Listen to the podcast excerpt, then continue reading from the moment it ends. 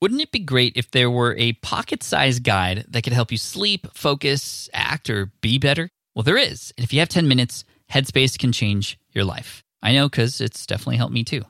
Headspace is your daily dose of mindfulness in the form of guided meditations in an easy to use app. Headspace is the only meditation app advancing the field of mindfulness and meditation through clinically validated research. So, whatever the situation, Headspace can really help you feel better. If you're overwhelmed, Headspace has three minute SOS meditations for you. Need some help falling asleep? They can help you with wind down sessions their members swear by. And for parents, Headspace even has stuff that you could do with your kids too. And their approach to mindfulness can help you reduce stress, improve sleep, boost focus, and increase your overall sense of well being. Like I said, I use Headspace as well. I used to use it back in the day, then I got off of it for a while to use another tool. But then honestly, I came back to it and it's even better.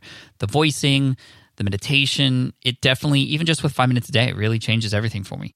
It's backed by 25 published studies on its benefits, 600,000 five star reviews, and over 60 million downloads. Incredible. So you deserve to feel happier, and Headspace is meditation made simple. So go to headspace.com slash SPI. That's headspace.com slash SPI for a free one month trial with access to Headspace's full library of meditations for every situation. This is the best deal offered right now. Head to headspace.com slash SPI today. This is the Smart Passive Income Podcast with Pat Flynn, session number 193. Let's keep it moving. Welcome to the Smart Passive Income Podcast, where it's all about working hard now so you can sit back and reap the benefits later. And now, your host. He used to believe hanging from the monkey bars would make him grow taller. Pat Flynn. What's up, everybody? Pat Flynn here. Thank you so much for joining me today in session 193 of the SPI podcast. I appreciate your time. And this is the second of a series of three SPI podcast episodes that are coming out back to back to back, starting in 192, to help you understand what kinds of passive income business models exist. What are the different kinds of ways you can generate an income online in a passive manner, and what can you expect from each of them? So, who are they for? Not all of them are for everybody. What can you expect? How long will it take to find success? What kind of income are we talking about, and how does that work? And how long will it take for us to find success? So, we're going to talk about all those things. We're going to talk about a number of different business models in this particular episode and in the next one too. But if you haven't listened to episode 192 yet, I highly recommend you do that first because we lay down some foundational things that you need in order to find success with a lot of what we're going to talk about in this episode and in the next. So, if you're listening to this one for the first time, I recommend you go back and actually listen to 192 first. And you could easily go there by going to smartpassiveincome.com slash session 192. And of course, if you're following me on iTunes or on Stitcher on another platform, you'll probably see 192 listed right under this one because it's 193. So, anyway, what are we going to talk about today? Well, today we're going to talk about what happens after you build your platform and you start to build your audience. How can you monetize on that platform? Well, there's a number of different ways to do that, a number of different business models. And that's what we're going to talk about today. So, first, we're going to talk about affiliate marketing. Then, we're going to talk about advertising. Then, we're going to talk about product creation. So, what kinds of products? Well, we're going to talk about in this episode ebooks and then online courses. And then in the next episode, we're going to talk about membership websites, software, SaaS, software as a service, advertising, and also coaching. There is a way to do coaching and those types of things, freelancing, consulting in a productized, passive manner. So we're going to talk about that in the next episode. But again, this one affiliate marketing, advertising, ebooks, online courses. Let's go. Now, I will mention that I did cover affiliate marketing uh, last month in a very, very highly detailed session all about how to become a successful affiliate marketer. And that's in session 186. So if this business model, after I share it with you, sounds interesting, you can get more in depth with it in session 186. You can go there easily, same manner, smartpassiveincome.com slash session 186. That just as an overview, what is affiliate marketing? Well, affiliate marketing, I feel, is one of the top ways you can generate an income online if you have a following, if you have a platform, if you have trust or built trust with your audience. Affiliate marketing is a smart thing to do. And what it is, is it's you promoting, recommending, and sharing other people's or other companies' products and generating an income, a commission when people end up purchasing those products through your recommendation. It's typically tracked through a special link that those companies give you. And then if people go through that link and make a purchase, you get credit for it. And then depending on the setup that you have with that particular company, you might get paid every couple weeks, every month, and once a year. I don't know. It depends on the company and the product that you're promoting. But it's a great way to generate an income for a number of reasons. One, because you can get started right now.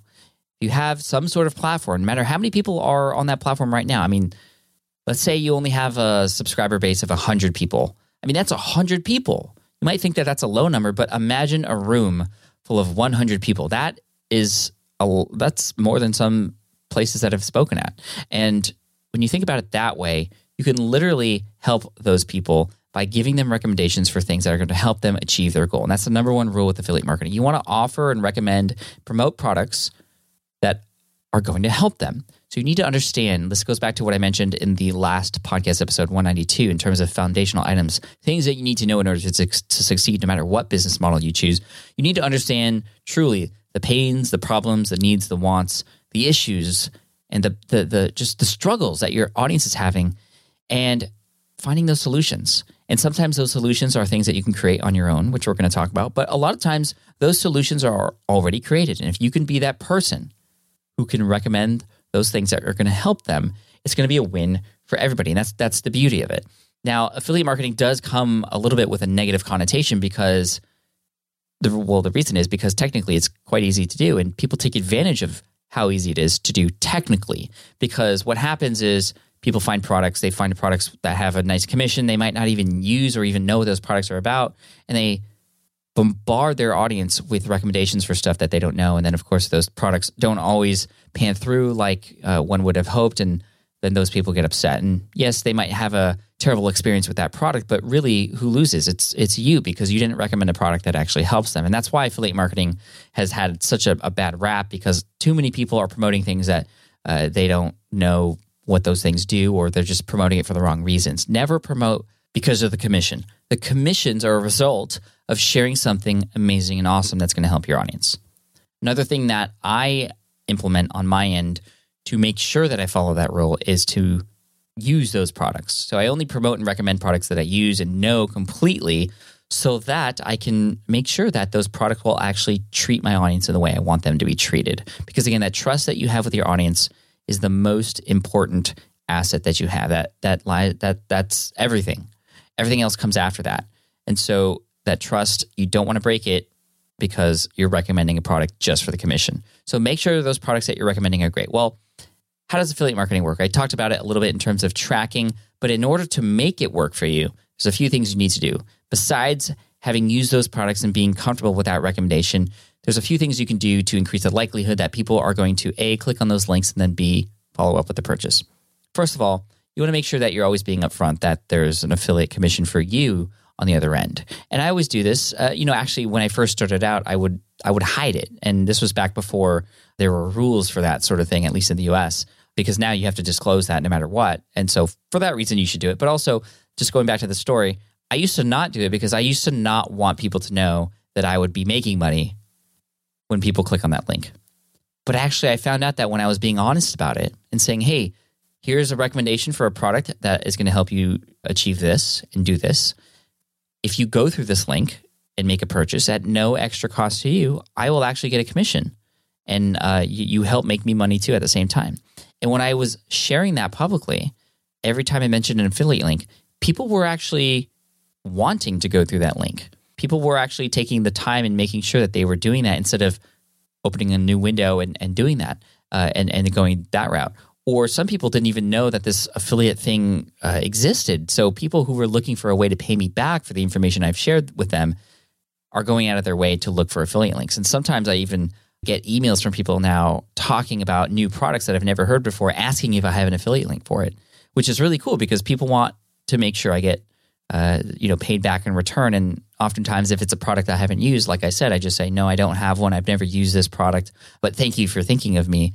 So that's how you can make affiliate marketing work for you. That's one thing you could do. Just be open and honest about the fact that it is an affiliate link or referral link and you do get a commission on the other end. Another thing I like to do is offer to answer any questions that people have about that particular product. If people have any questions and they come to me, and if I answer that question, it A shows that I know what I'm talking about and that I've used that product before, and B just makes people feel comfortable that there might be somebody there in case something were to go wrong or anybody has any questions after they purchase it. It just makes them feel more secure about making that purchase and following through.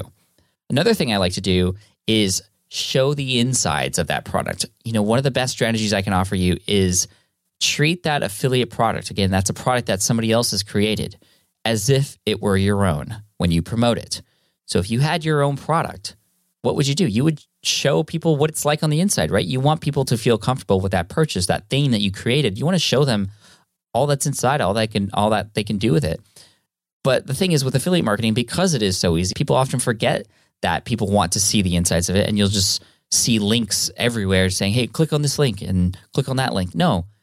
Here's a link for this product. By the way, here's a video that I created that shows you the insides and what you're going to get. This is why my Bluehost commissions. Bluehost is a hosting company that I, that I recommend. That's why it's one of the top affiliate products that I promote. It's a something that is useful that people need in order to get started with their online business. So it's going to help them achieve their goals. B, it's something I've used myself and I'm very comfortable recommending. I even know it like the back of my hand to offer support at the same time. And C, like I was saying earlier, I have a video that actually walks people through the process of what it's like to sign up and build your own blog in just four minutes. And that video has been seen over, I think, 200,000 times. So there you go. Open up the box. It's why those uh, YouTube channels where people open up their new thing and people just want to watch people open up a box and take out the styrofoam and play with their new toy. People love those because people want to see what they're going to buy before they buy it. So do the same thing with your affiliate marketing products. Now, that's all I'm going to talk about in terms of affiliate marketing right now. I go into more depth in session 186. So again, smartpassiveincome.com slash session 186. But I think everybody out there with a website right now can find a product to promote as an affiliate. And it might be as easy as just signing up for the Amazon Associates program, which is their affiliate program uh, available in most states that allows you to promote any product that can be found on Amazon. And of course, as we all know, most things can be found on Amazon, at least in terms of physical products, books, and that sort of thing. You share a special link that you get from Amazon for that particular product with your audience and talk about it, like I said, be open and honest about it, give some more insight, answer questions about it too, share a video about it, you're going to get people to click through it. And when people purchase, you're going to get a commission. And the cool thing about Amazon, actually, as a side note, is that when you promote a link, an affiliate link from Amazon's associate program, and people click through it, you not only get commission on the thing that they buy that you recommended, you get commission on everything they purchase in that checkout, uh, which is valid within 24 hours after after they click on that link, I believe. So you get some weird things that you get a commission for because people add other things into their cart too. I think I had a um, a pool one time. You know, I only recommend books and things like that on Amazon or little electronic devices that I use to help me with my business and things like that. But I've had I, it was like a, a backyard pool, like a I don't know how many hundreds of gallons it was, but it was just really interesting, and that was a high price item. So I got you know sixty bucks as a result uh, in, in terms of the finder's fee for it or the the referral fee. So that's affiliate marketing. Recommending other people's products, hopefully products that you've used also that you trust, sharing with your audience that you know about this product, and even opening it up a little bit to uh, maybe through a ScreenFlow recording, which is a screen recording software, or just talking about it on a podcast, and maybe even just sharing some images and screenshots of it with your audience too. So that's affiliate marketing. That's what I feel the easiest and potentially one of the most profitable ways to generate an income. Of course, if you plug those into your blog posts, to your podcast episodes, hope, hopefully you create a resource page on your website too. That is a passive uh, place on your website that people go to to find things that they want. And if you put those things on there and those are affiliate links, you will passively generate an income through people coming and landing on that page. So that's affiliate marketing. Next up on the list, let's talk about advertising. Now, advertising is similar to affiliate marketing in the way that you are promoting and recommending other companies, for example. However, you are not getting paid per sale in that way. Although you can set up advertising to do that, and, and there there are kind of you know ways to blend affiliate marketing with advertising. But advertising generally, similar to sponsorship, is companies paying you X amount of dollars for certain amount of views or traffic or exposure on your particular platform. And the thing with advertising, in order to make it work, it's going to be something where you're going to need a lot of traffic or you know a lot is sort of relevant and you know what's nice about advertising is advertisers will typically pay you um, per viewer or based on the number of, of views and so the income that you generate is proportional to the amount of traffic that you can get but there's other things that are important too to the advertiser that might make them pay you more we'll get into different advertising models but just this is important just because you have traffic on your site that that that's helpful. But there's other things that are that our advertisers are looking for. For example, the type of traffic and how long they stick around and where are they coming from. What uh, kind of person is it? What are their interests? Do they align? Are they a target market that fits that company too? That can help you understand well who, what kinds of companies you could work with. And if you're going to get into advertising, there's a couple of different ways to do it. The first way is to reach out to advertisers on your own and do private deals with them meaning you work one on one with each of those companies that you find. And again, you want to be careful about the companies you choose because you don't want to have a company uh, sort of represent you in a way that uh, you don't want to be represented. But find a company that you feel would be a good fit for your audience. And uh, perhaps it's a company that you've used before. Perhaps it's one that you've seen being advertised on sites just like the ones that you have or other sites in the same niche that you're in and you reach out to them and you try to talk to somebody who can help you come up with some advertising deal. Now, it's helpful if you do that, if you create what's called a media kit. And this is something that you create a PDF file, it could just be a single page even, that includes information about your website and what kind of traffic it gets and the kind of person who, who comes and visits your website. Any sort of information that an advertiser, somebody who is looking to put their uh, URL, their traffic, their ad on somebody else's site, what what is it that they would want to see? That's what you want to have on that media kit, that PDF file that you're going to send. And you know, I've actually had success without using a media kit, just through general conversations with people. But it does help to have that too. I never advertise my uh, my advertising fees publicly. Uh, that's always going to be uh, negotiable. And um, you know, again, we're talking about private advertising deals. There's other types of advertising that are done more automated and through third party systems. But the private advertising deals are interesting because you're actually working one on one with these companies. And you know, this was really one of the first experiences I've had myself making money online. And it was really interesting because I was very scared. You know, it's like, oh man, I'm actually I have to go and reach out to a real company myself. This was when I first started my own business in the architecture uh, industry, and it was it was kind of intimidating at first. And I didn't know what a company was going to say, and so I had this website, Green Exam Academy. You know, I was working on my ebook, but I but I knew there were other ways to generate an income, and I knew advertising was one way to do it. So I reached out to this company.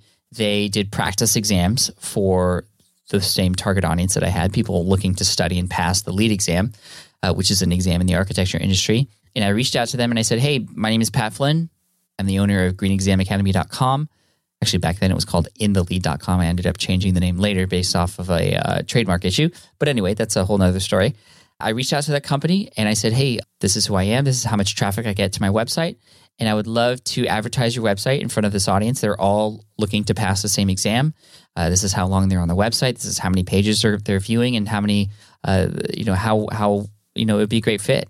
And, uh, you know, of course, they came back and said, Yeah, we're interested. What's your price? And I freaked out. I said, uh, 50 bucks for a whole month. And, you know, I thought that was a lot. And they said, Deal. So I had my very first advertiser on my website. And essentially, I took one of their images for their logo. It was a 150 by 150 pixel image. And I put it in my sidebar. And that was a deal. For one month, for $50, they'd have their image on the sidebar. It was shown on every page. And uh, that, that went great.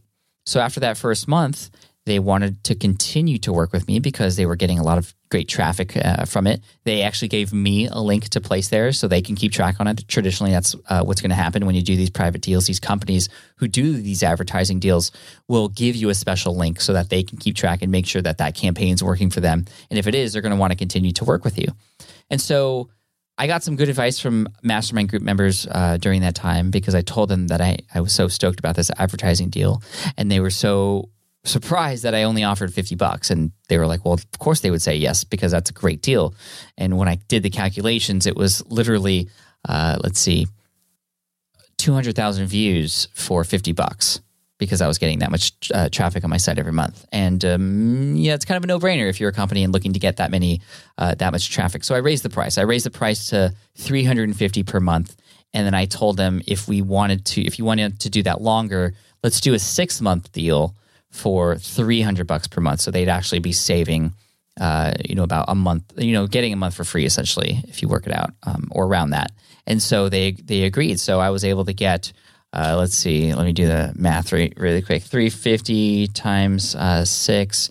Uh, minus, uh, 350 so yeah about 1750 bucks so that, that was pretty awesome to get that uh, right then and there especially when i was first starting out so again this is a way for you to work with a company to have them pay you to get access and exposure on your website. And there's a number of different ways to do it. I didn't know about all the different ways you can do that, which could increase the value and, of course, increase the price that you could charge.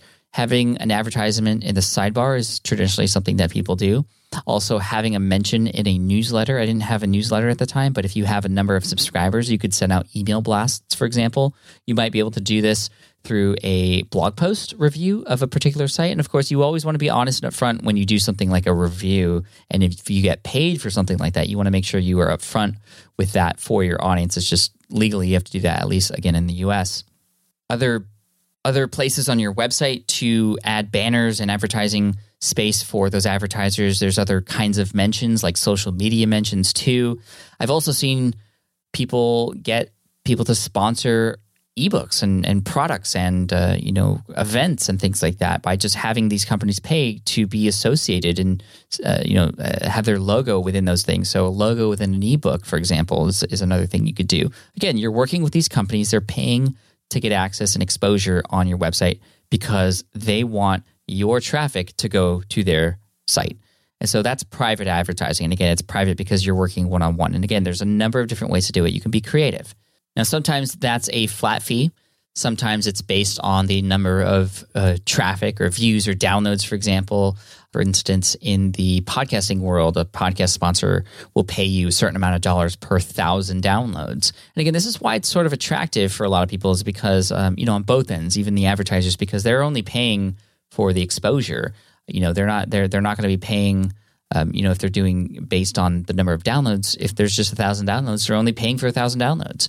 But if they're getting up to 80 or 100,000 downloads, you know, that could be significant amount of traffic and exposure too, but also a significant amount of money for a potential podcaster or a person who's running that podcast with that advertiser. And just to give you an idea and a ballpark of of the kind of income we're talking about, uh, John Lee Dumas from Entrepreneur on Fire has written a great article about how much one could get in terms of sponsorships on a podcast but I've gotten anywhere between $23 to all the way up to 45 to $50 CPM. CPM meaning cost per thousand and the Roman numeral for, for a thousand. So cost per thousand. So if you consider that uh, an episode of the Smart Passive Income podcast, uh, you know, averages at this point about 90,000 downloads. So 90,000 times a $35 CPM, just to, to put it right in the middle there, that's $3,150 per advertiser per podcast episode. And you can have multiple sponsors on a particular episode. You can have multiple spots within that episode. I only have my sponsorships at the end, where some podcasts have them at the very beginning and even in the middle. That's called a, a mid roll is the one in the middle, post roll is the one at the end, pre roll is the one in the beginning. Um, so, so there's that model too. Uh, if you are doing private advertising on a website, typically it's done with a flat fee, although I have seen it in a similar cost per thousand views so in a similar way, but again, it's going to be up to you and how you deal.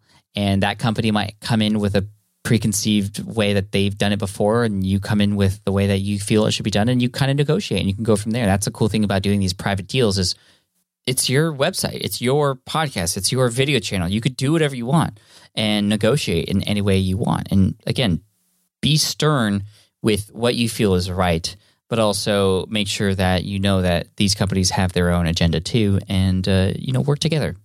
Before we move on to the other kind of advertising models that you can use and what's involved with that i do want to mention another episode of the spi podcast. If you're doing any sort of videos and you are generating a lot of views on youtube there's ways to work with advertisers beyond just using youtube's advertising model to work directly in, in a private way with companies to advertise on your videos and do it very successfully. This is uh, the story of David and Bob, who are two woodworkers who make a full time income from what they do.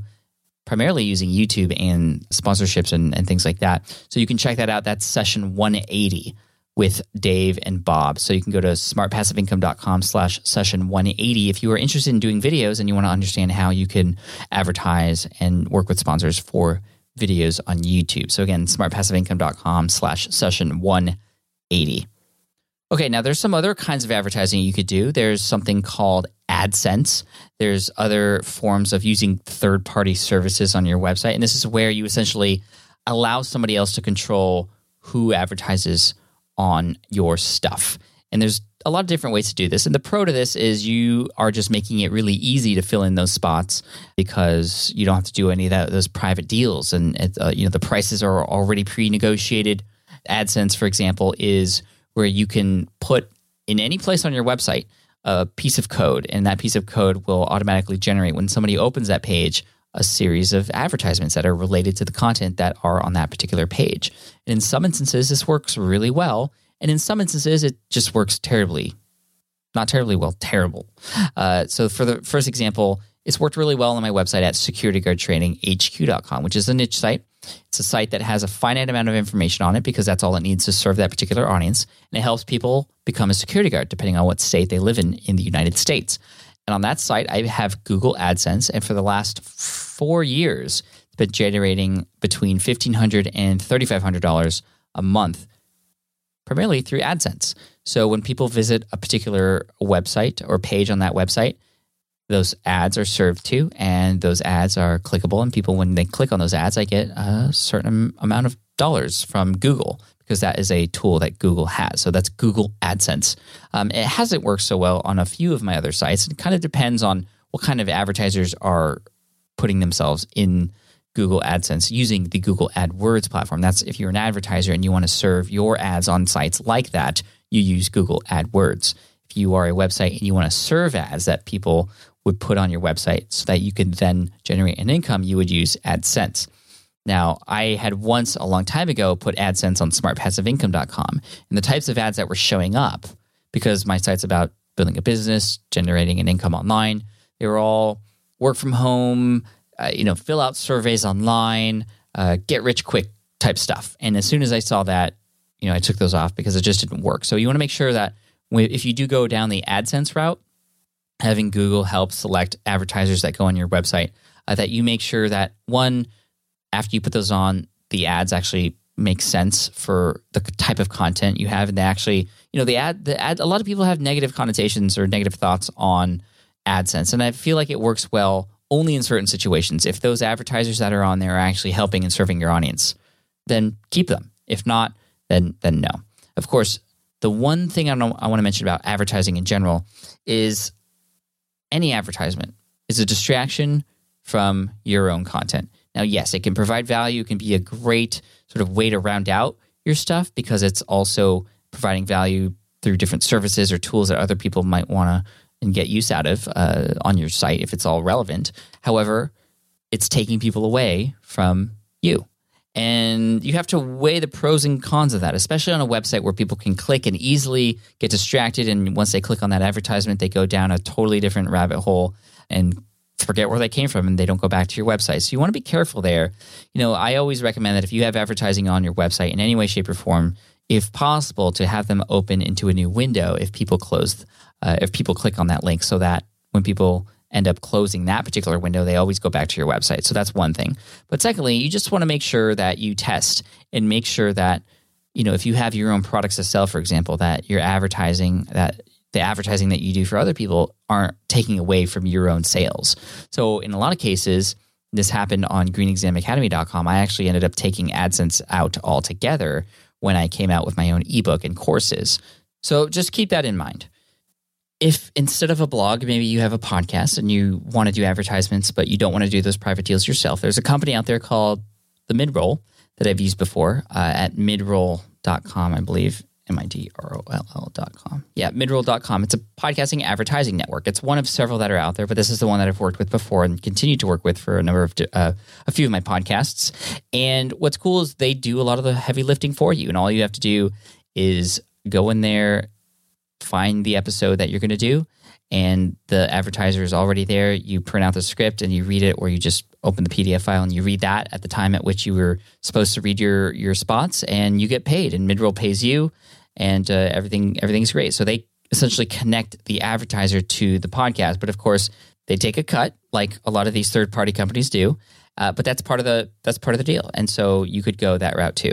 The other thing you could do is no matter what kind of platform you have, there are people out there who will work for you to find advertisers. You might have to find them. You could hire these people into your business. I don't, there's no particular hub where you can find these people, but you could look for these people online or different places. ZipRecruiter.com is a cool place to go uh, to hire new people for your business. Or you might be able to find people on Elance too. Or you might have somebody in your network who is really good at finding and building relationships. Well, the, these kinds of people would be great for helping you and connecting you to advertisers specifically and even working out uh, you know deals for you. And you know these are people who could potentially be a big player in the generation of income that you have because they're doing a lot of the heavy lifting and you're just the person who reads whatever you need to read on a particular spot on your show or who places particular images on your blog or uh, places a particular product or does a particular product review on your video show. Again having somebody else on your team manage this is something I know a lot of people do and have done very well to generate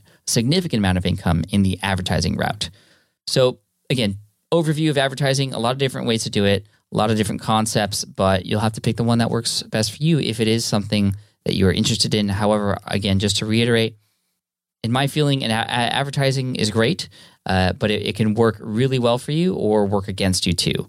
It works well if you choose to work with companies and advertise companies that you know are going to help and serve your audience. That's what I do and choose to do here on SPI. But you also have to consider what it's doing to everything else you want your audience to do too, because it is a way for another company to get out in front of your audience and literally distract them from what they're doing to pay attention to them. Just keep that in mind when it comes to advertising because it's it's really important. And if you have your own products and courses to sell, you might actually not be doing yourself a favor by generating an income now from these advertisers versus having customers for a lifetime by going through your products. So, again, a lot of things to consider here, but most importantly, you have a lot of options. You can always change things over time. I've not had advertisers and then started adding advertisers. I've started with advertisers and then took them out. There's nothing that when you set, it's set forever like that in terms of monetization. You can always change things, move things around. And uh, as long as you're conscious about what you're doing and what it's doing for you, that's that's that's what's going to help you win. Next up, we're going to talk about writing, publishing, marketing, and automating your own book. And, and this is a topic that's near and dear to my heart, not only because I'm working on a book right now, it's going to come out in January of 2016, but because it was an ebook that helped me got my start online, really. Back in 2008, I published an ebook, October 2008, which was essentially a study guide to help people pass an exam in the architecture industry, the LEED exam. And this is the ebook that changed my life.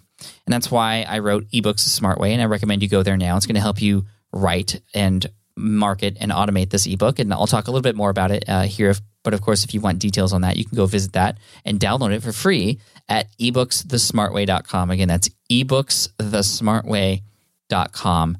But again, like I said, this ebook changed my life. And I've shared this guide with a number of other people, and a number of people have said it has changed their life too. Kimanzi Constable, who's a guest on my show too, he took the information in that book, wrote his own book, and now he's written several. And now he's doing public speaking around the world because of the content that he's been sharing. So the question is, well, what do you write about? You know, even before we get into how do you market it, what what kind of like traditional or self published, like when it comes down to it, first uh, first things first, you need to figure out what you're going to write this book about, you, and then you need to write the book before we get into distribution models and all that stuff. So we need to write this book. Well, what do you write about? Well, that's again goes back to the foundational stuff we talked about in the last episode. Well, what is it that your audience wants to know about? What resonates with them? What are their struggles, and what do you have to offer that you can share? What kind of information can you put into this book to have people experience the transformation that they want to experience. And that that word transformation is one of my favorite words because that's what I use whenever I approach a new piece of content online. Not just a book, but including a blog post, a podcast episode, a video, a public speaking gig, anything. What is that transformation you want your audience to have after going through or reading or watching or listening or sitting in on that piece of content. Now, it's just a kind of a fancy way of saying, well, what's the purpose of it? But I love the fact that it's called a transformation. Why? Because it means that there's a change in the audience's mind and actions that they're going to take. It's focusing on the audience, not just, well, what's the purpose of it for you? It's what's the purpose of it for your audience. And once you nail that down, it becomes so much easier to work backwards from that. Okay, what's the transformation? Well, what are the things I need to make that transformation happen? What are the case studies? What stories do I need to tell? What data points do I need to share? All those things start to develop as a result of first understanding that topic and that transformation. Now, from there, to make it easier, I would actually do a sort of brainstorming session, a brain dump, if you might call it. And I would recommend using a strategy that I share in episode one of SPI TV. This is, some of you might have seen this. Over 30,000 people have watched this video at this point, which is how to write your first draft fast. If you look up on YouTube, I'll put a link in the show notes, smartpassiveincome.com slash session 193. But I'll put a link uh, on, on the show notes. But you can also search on YouTube, look up how to write a first draft fast. And you'll find my video right there at the top. And that's going to share with you how I use post it notes. And also that in combination with a tool to help transcribe how I use those post it notes in terms of taking those post-it notes and then and then just brain dumping them into a audio version that I then have transcribed in this really cool app that I share. Again, it just makes it very easy for you to write that first draft and to just essentially take all the information on your brain about that particular topic, whether you know all about that topic or not. It's just stuff that comes to mind. You put it all down on your whiteboard or piece of papers or post-it notes, and then those notes allow you to reorganize them and put them into different clumps. And you'll see that those clumps become chapters and sections, and those individual post-it notes become subsections or points or stories that you want to tell. And it becomes a very easy way to organize and visualize this book. And it essentially becomes an outline. After you do this after you reorganize and reorder things it becomes its own outline. And from there you could just pick and choose one of those post-it notes or one of those pieces of that outline and write those. And that's going to help you create this book. So again Smart Passive Income TV, SPI TV, episode one is where you can find out more information about that. Now, you write this book, then what? Well, you have to figure out how you want to distribute it. Do you want to distribute it uh, as a physical book or an ebook? Well, I recommend thinking primarily in terms of an ebook because a physical book is something that you are personally going to have to ship out if you get a whole bunch printed, for example, or you're going to have to work with a traditional publisher for distribution, which is a very long, arduous process. You lose and give up some control depending on the publisher you work with, and becomes a it becomes tough. And to be honest, in the conversations I've had with people who have written books traditionally, uh, there's not much money involved. There's there's a lot of prestige involved still with running a physical book in a traditional manner. However, we're now at a point where ebooks are becoming more popular, and self-publishing has become at the same level uh, in terms of prestige, depending on the success of that book as a traditional book too. So from this point forward, we're going to talk about publishing an ebook. Although I will say that if you publish on Amazon, for example, there are print on demand services where people can get a physical copy of that ebook too, or you know other other services like that. I think there's one called Lulu that allows you to print on demand too. But CreateSpace works exactly and at the same point of sale with uh, Amazon.com, and uh, you know that that's where I would go with that. So at this point forward, let's consider okay, well, where do we want to publish this? Where do we want to distribute it? Do we want to distribute it on Amazon or do we want to distribute this this book, this ebook on our own website? Now, when I published my ebook for greenexamacademy.com, it was published on my website. And when you publish it on your website, you get the benefit of controlling more of the process. You get the benefit of understanding exactly who your customer is. When people purchase a book on Amazon, you don't necessarily know who that customer is unless you somehow pull them back into your website. But when people purchase something on your website, like, a, like an ebook, you can then control the whole process, the user experience, the workflow, what happens after they're a customer, follow up sequences, all that stuff, leading them into other uh, products that you have and getting feedback from them. All those sorts of things happen very easily on your website too. Plus, the profit margins are likely going to be much higher too because Amazon takes a cut like like I said earlier all other third party companies do or most do and so if you're publishing on your own website you're potentially going to make a lot more money than if you were to publish on Amazon plus Amazon has its own sort of way to force people into a certain price range with their ebooks whereas on your website you can likely increase the price and and uh, I don't want to say get away with it, but you know command that. You can command a higher price on your website. You can add bonuses or different bundles or packages that people can have. You know, tier one is just the book only, tier two is the book and this bonus, and tier three is the super packet platinum package that includes all these things. And you know, Nathan Barry who is now the owner of uh, ConvertKit and founder of ConvertKit, he came back a long time ago in episode, I think it was 85. I can't remember exactly, but he talked about how he used ebooks. This was even before ConvertKit was an idea. He made six figures a year writing ebooks and self-publishing them on his own website and using that three-tier system. And by making it super obvious for people that the third tier is the one that they really need. And he was charging over 100 bucks for again a book but it came with all this other stuff. And he was making a lot of money, and I was making a lot of money too with my uh, my ebook, my ebook study guide, which came with some bonuses too. There was also an audio version of that guide too, which I added on and put that into a package where people could get both of them for a discount, and that sold very well. So my ebook was twenty nine ninety nine, the audiobook was twenty nine ninety nine, so sixty bucks total. Or you can get both of them for forty four ninety five, and most people would buy the forty four ninety five version. And again, they're both the same things, they're shared in a different way. So if you want to make more money with your ebook, I would recommend publishing it on your own website. However, I will say you need to have an audience or get an audience in order for that to work. Now, if you're writing an ebook and publishing it on your website when you're just starting out, you're going to have to really focus on uh, you know either getting traffic to your website uh, by paying for it through Facebook ads or Google ad AdWords or by getting influencers to help promote it in, in that way too that's where Amazon comes into play and become a benefit. Amazon, I feel, is a great way to get exposure more than money. You will make some money through the ebooks that you've published on Amazon. I've published one already, and I'm going to publish my second one on there too. But if you're looking for exposure, that's where you want to publish because Amazon has an incredible way of having people find your stuff. And they have different algorithms, not only for the search engine capabilities, but just the products that are related to different products or people who bought this also bought this one. You get to take advantage of Amazon and the 350 million credit card owners or people who have credit cards on that site who are on that site to buy stuff. So that's where Amazon comes into play. And again, you don't get to keep track of, of those, who those customers are either until you somehow within those books bring them back to your website. I think everybody has a book in them. I I know that, and I have a I'd say maybe a dozen or so in me, uh, and I'm working on my second one right now. So I'm really excited about that. And so I know that this is something that anybody in any niche could benefit from, whether they want to do this for profit or for exposure on Amazon, for example, or you can even create an ebook uh, for the purposes of giving it away for free and becoming a lead magnet. So something you could give as an incentive to get people onto your email list, which can then drive them in, uh, down into a funnel to purchase your product or online course which is what we're going to talk about next. We're going to talk about online courses. So, what is an online course? Well, an online course is essentially a class that you teach on the internet. Typically, it's within some sort of protected area of your website or another website that you create.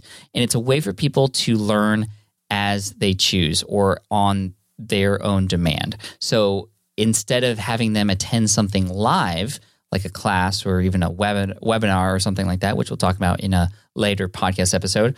This is where people they typically log in with a username or email address and a password, and then they get access to certain things that will help them teach them something like this class, this videos, audio files, transcriptions, written instructions. Uh, sometimes that there's worksheets and activities involved and certain actions that you need to take. Sometimes there are quizzes to take too. And sometimes there's even communication with the course instructor or other course takers too. And again, the primary goal when you create an online course is to have people experience a certain transformation. And the reason you would want to use an online course is because A, it is interactive and it allows people to learn on the go. B, because of the type of media that you use, you are more easily able to teach certain things, especially if it's something that's more visual uh, in terms of instruction. You can use videos to teach certain things. And C, there's a lot more value that comes along with an online course. Typically, you're able to charge much more for an online course than you would a book of the same topic. Now, we're not going to get into talking about recurring revenue yet, although you could charge a recurring revenue for something like an online course. However, the general rule is if you are going to charge a recurring fee for something, there has to be a reason for people to do that. So, for software, for example, it's to continue to have access to a certain tool that allows them to have some sort of convenience or get something that they would continue to use every single month. If it's something like a membership site, for example, it's stuff that where there would be new things added every month where they would need to con- continue to pay to keep getting access to that new stuff. For an online course, I'm speaking mostly about a standalone course that teaches a specific topic that gets a specific result when people take it. And that's what I'm really excited about because I have online courses coming out next year too. So, online courses have been around for a while. We've seen a lot of colleges start to implement online courses into their curriculum too, and giving people an option or a way to study or learn or educate themselves or even get degrees through online courses. But what's really cool is it's not very difficult for any of us to create our own online courses too.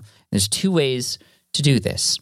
The first way is using a platform that already exists where you can upload your own videos and coursework to students who then, through that third party platform, can have access to your course. And you will get paid if you charge for it a certain amount of money.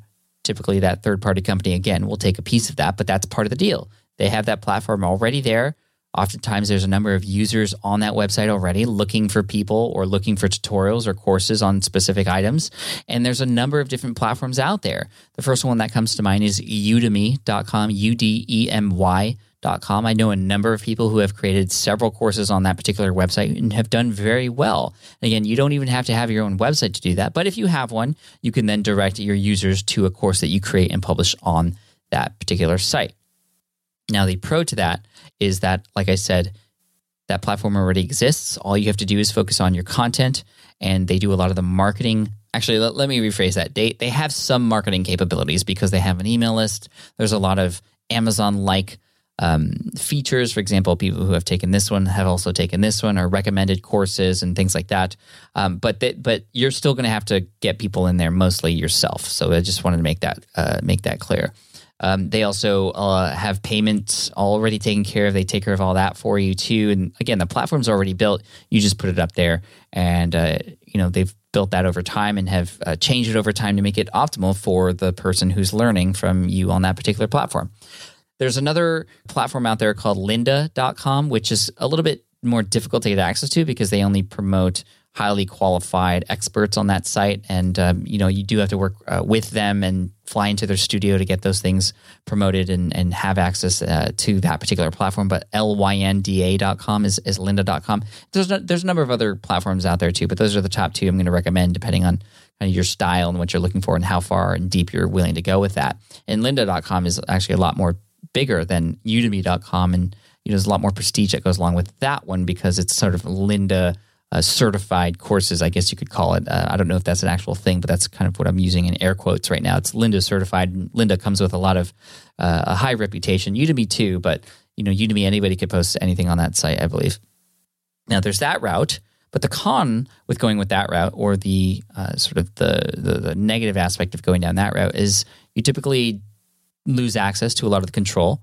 Um, you got to make sure you read the fine print, make sure that you can continue to use that content on your own. That is, it is indeed yours. I don't know exactly what the terms are right now with either of those websites. So you want to make sure that you know it's still yours, and uh, you know again you're sharing some of that commission or some of that fee to take your course that you would normally getting if you controlled it uh, mostly yourself with that third party company. Now that's the other way to go about it. Instead of pu- publishing on a platform that already exists, you can create your own course, create your own course like you created your own website, It's something that could either be put on top of your website where people can then get access to a certain part of your website that they need to pay for. So you essentially are creating uh, protected content on your website, and in order to get access to that, they have to purchase your course, and you know then they get a username and password to go and get access to that, or you can set it up on another website that you control. That's your own website for that particular course. So either way works.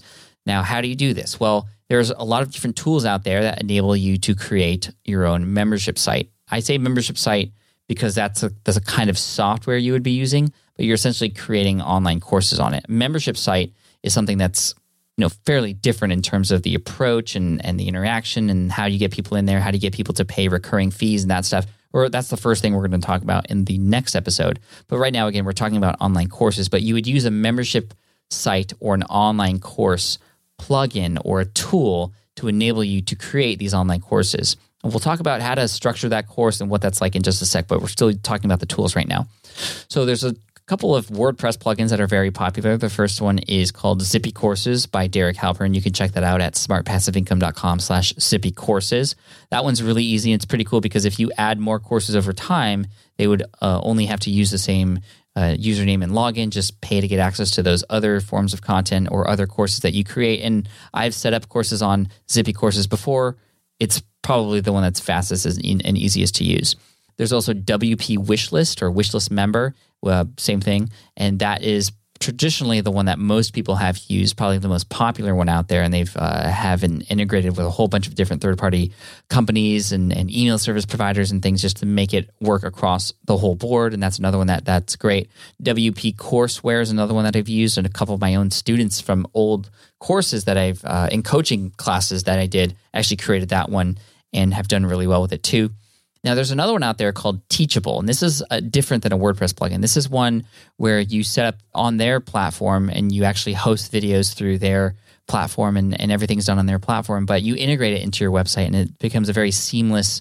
So, essentially, creating your own Udemy on your own website. So, you're using this software, teachable.com, to create your own Udemy, and it becomes a very fine tuned experience because that they're a giant team that's helping to really hone in and optimize the learning experience. And again, that's really what this is all about. It's not just about you creating a course, it's about you actually teaching your audience something. And uh, if there's a company out there behind you and, and working in your favor to help you help your audience learn better, that's always going to work out. Now, all of these plugins and companies are doing that. But uh, I've, I've had a conversation with the CEO of Teachable. I got very excited when I saw their software and its capabilities. So all these are great. All these work. I would recommend you check out any of those and just you know weigh the pros and cons when you go ahead and decide to do a membership site uh, or excuse me online course. Now, let's talk about well what goes into your online course. Well, similar to what I said with the book, you want to brainstorm and try and figure out an outline. Try to create an order to the things that you're trying to teach to create that transformation that you want to create. And typically, an online course is broken down into not only the whole entire goal, the thing that you're trying to get people to achieve, but different modules. So those modules are sort of like level one, different segments or chapters, I guess you could call it, of your particular course. And within those specific modules, there are different lessons. So, for example, if I was teaching a course on fly fishing, module one might be called fishing or fly fishing equipment.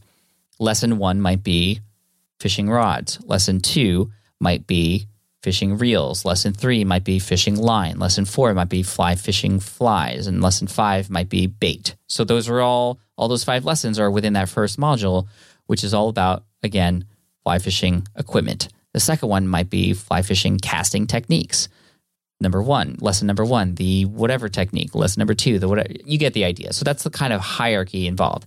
Now, within each module, you could have, for example, a welcome video that shows people, okay, guys, this is what we're going to talk about in module one. Here's a summary and all those sorts of things. That's traditionally a great thing to do to introduce people to the thing that they're about to learn. And then in each of those lessons, one video per lesson uh, depend how many minutes should it be? Well however many minutes it needs to be in order to teach that particular lesson. And then you can also include things like an audio transcript to add more value transcriptions to add more value to that product too and also bonus worksheets or anything addendums or checklists and anything that you can add that would help people learn that particular thing.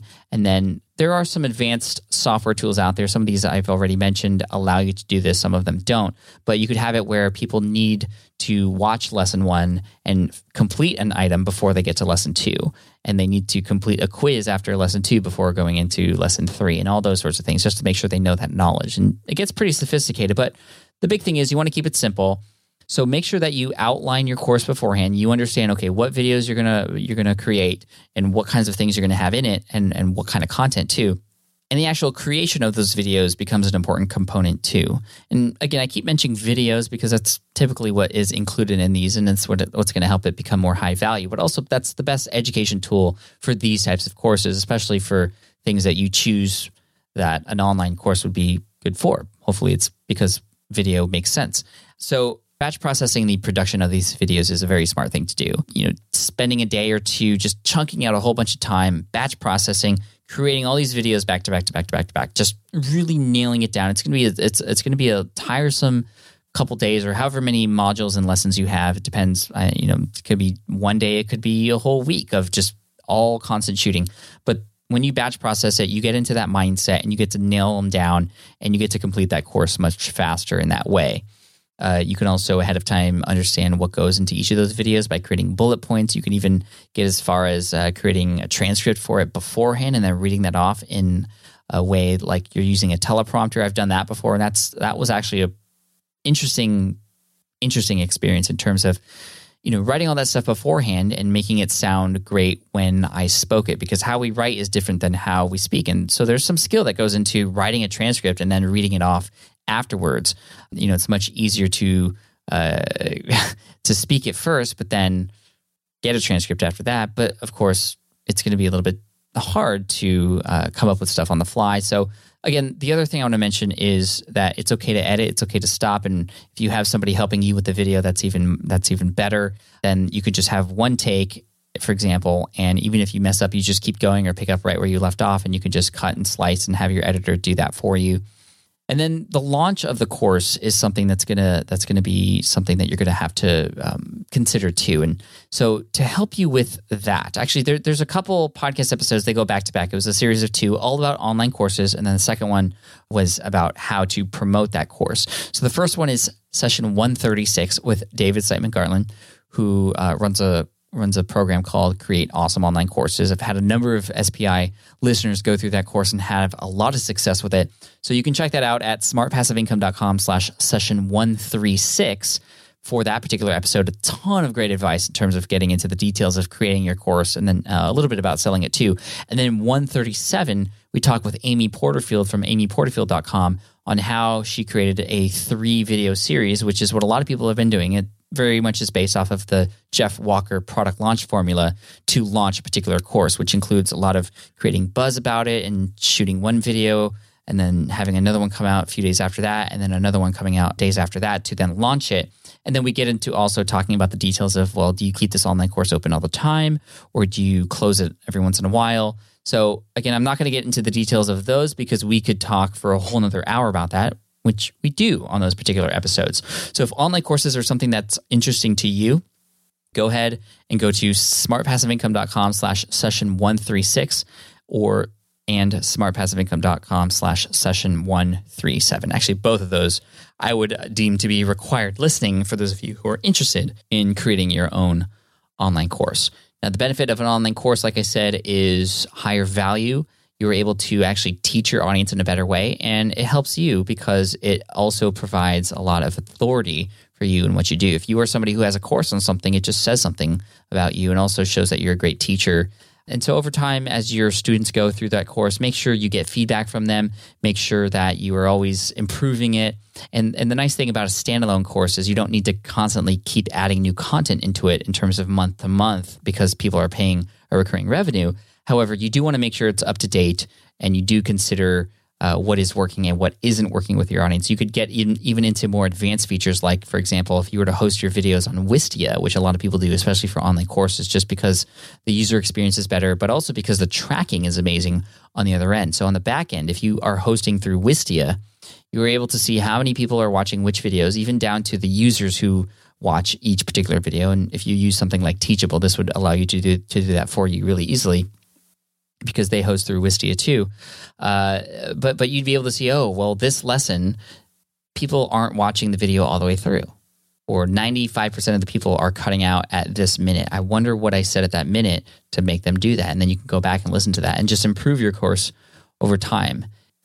Speaking of time, we are coming up to the hour here, and I just wanted to thank you for sticking with me all the way through. We talked about a lot today affiliate marketing, advertising, ebooks, online courses, and you know, even subcategories on those to help you out and help you discover what might be right for you. And so hopefully there's one thing here. I feel like everybody has at least one of these things in their arsenal of what they can do to help them generate an income online. And so I, I wish you all the best. And I'm looking forward to your comments and uh, concerns and uh, all that stuff over at smartpassiveincome.com slash session 193. That's where you can get the show notes for all this. And again, go back to the first one, smartpassiveincome.com slash session 192. If you haven't listened to that already and you're listening to these out of order, which I know some people do, you know, some people watch Star Wars out of order. Some people don't even watch one, two, and three because, you know, those weren't that good. But seven should have come out by the time this recording comes out. And, uh, you know, I'm hoping it uh, makes up for all those. Anyway, let's not get into a Star Wars chat because we could be here for another five hours. But in the next episode, I look forward to it because we're going to be talking about the holy grail of passive income, which is recurring revenue. And so we're going to talk about things like membership websites and also software, including apps, SaaS, software as a service, and some digital goods too. We're also going to talk about coaching and group coaching, webinars, consulting, freelancing, and how those sorts of things, which are actually great starting points for a lot of businesses too, to kind of become a stepping stone for passive income, how you can actually make those things passive because how is coaching and consulting and freelancing passive when you're doing all the work? Well there, there are ways and solutions around that. So we're going to talk about that in the next episode. Until then thank you so much. I look forward to hearing from you at smartpassiveincome.com slash session 193 i hope this this has been super helpful for you. And again make sure to check out ebooks the smart way to sign up to get your free book there. And also uh, if you're doing any email marketing you can get your free email marketing guide at emailthesmartway.com too. So ebooks the smart way and email emailthesmartway.com.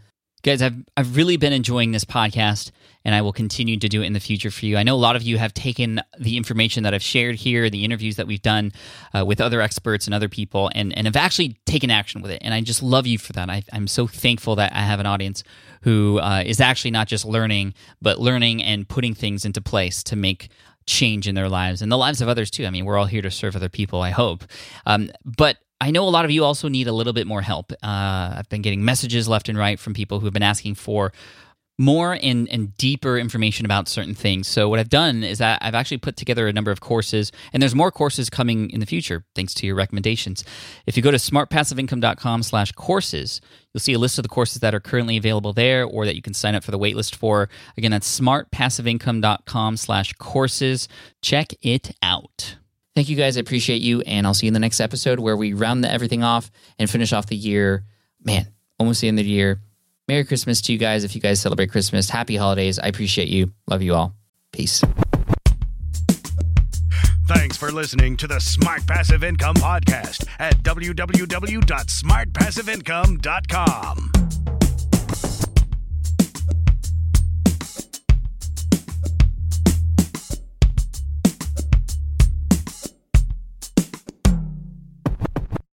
So, podcasting is obviously a big deal here at SPI. And today, I'm so excited to tell you about our newest podcast. Yes, a brand new podcast called Flops. Flops is all about exploring, celebrating, and normalizing failure in the entrepreneurial journey. Every entrepreneur experiences failure at some point. So, I love that we're just facing it head on here. And the show is hosted by two members of the team, Karen and Ray. And in it, they talk to entrepreneurs who have had stumbles, setbacks, and flat out failures. These guests are honest and generous with their stories, and I think they offer hope and encouragement for all other entrepreneurs out there because we all experience it, right? We all experience failure. For example, in the first episode, Ray talks to John, who got caught up in a Ponzi scheme. It's a story with twists and turns that will keep you hooked. It's a great story. I highly recommend you check it out. But one thing I love about Flops is that it doesn't dwell on the failure and it always finds a bright side. I really love it, and I think you will too. So the first season of Flops has already started with new episodes dropping on Wednesdays. You can find it on Apple Podcasts, Spotify, wherever you listen to podcasts. You can also listen at smartpassiveincome.com slash flops. Again, that's smartpassiveincome.com slash flops. I hope you enjoy it.